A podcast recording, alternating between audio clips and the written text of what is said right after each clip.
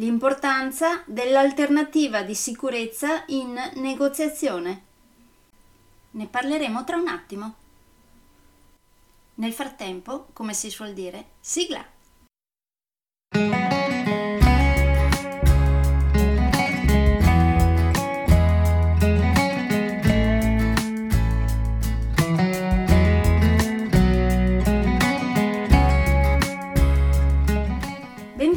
Podcast Coach 3C, che molto semplicemente sta per consapevolezza, cambiamento e crescita, cioè i tre step basilari per il miglioramento.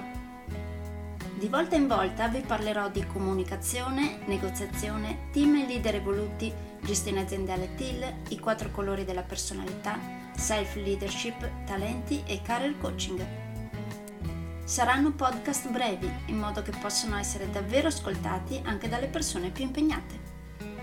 Io sono Stefania Tratto, vivo a Verona e sono business team e career coach, specializzata nel coaching neurosemantico, una tipologia di coaching che scava molto in profondità.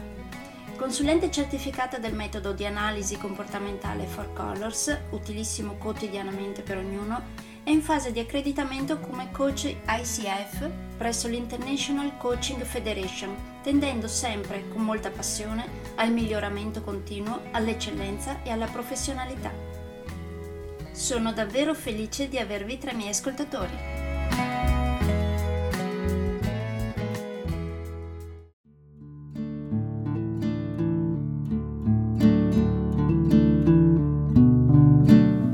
Quest'oggi vediamo l'importanza dell'alternativa di sicurezza in negoziazione.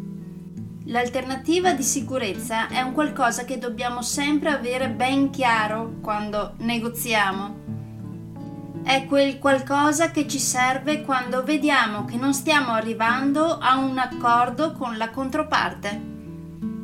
Se l'altra parte non comprende le conseguenze di un mancato raggiungimento di un accordo, dovremmo porre delle domande con l'intento di portarlo o portarla a pensare agli effetti di un eventuale mancato accordo. Queste domande di avvertimento in un primo momento potrebbero sembrare simili a minacce, dal momento che entrambi, avvertimento e minaccia, esprimono le conseguenze negative di un mancato accordo, ma esiste una sottile e decisiva distinzione fra le due cose. Una minaccia sembra soggettiva e aggressiva, mentre un avvertimento appare oggettivo e rispettoso. Se parteciperete a uno dei miei corsi di negoziazione, vedremo per bene nello specifico tutte queste domande che possiamo porre Vedremo cosa chiedere in modo che non risultino minacce ma solo avvertimenti, appunto per far capire alla controparte i possibili effetti di un eventuale mancato accordo.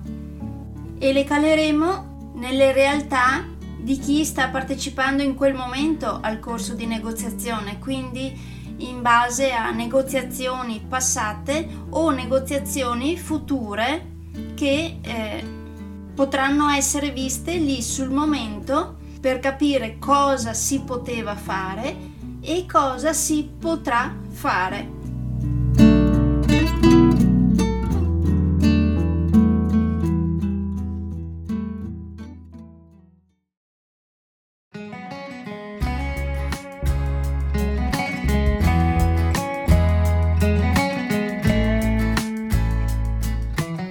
Direi che per oggi è tutto.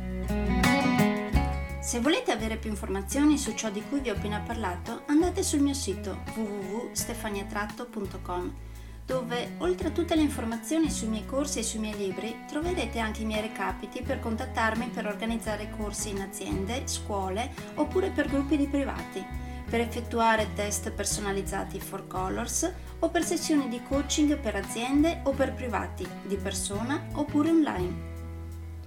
Spero di avere il grandissimo piacere di conoscervi. A presto!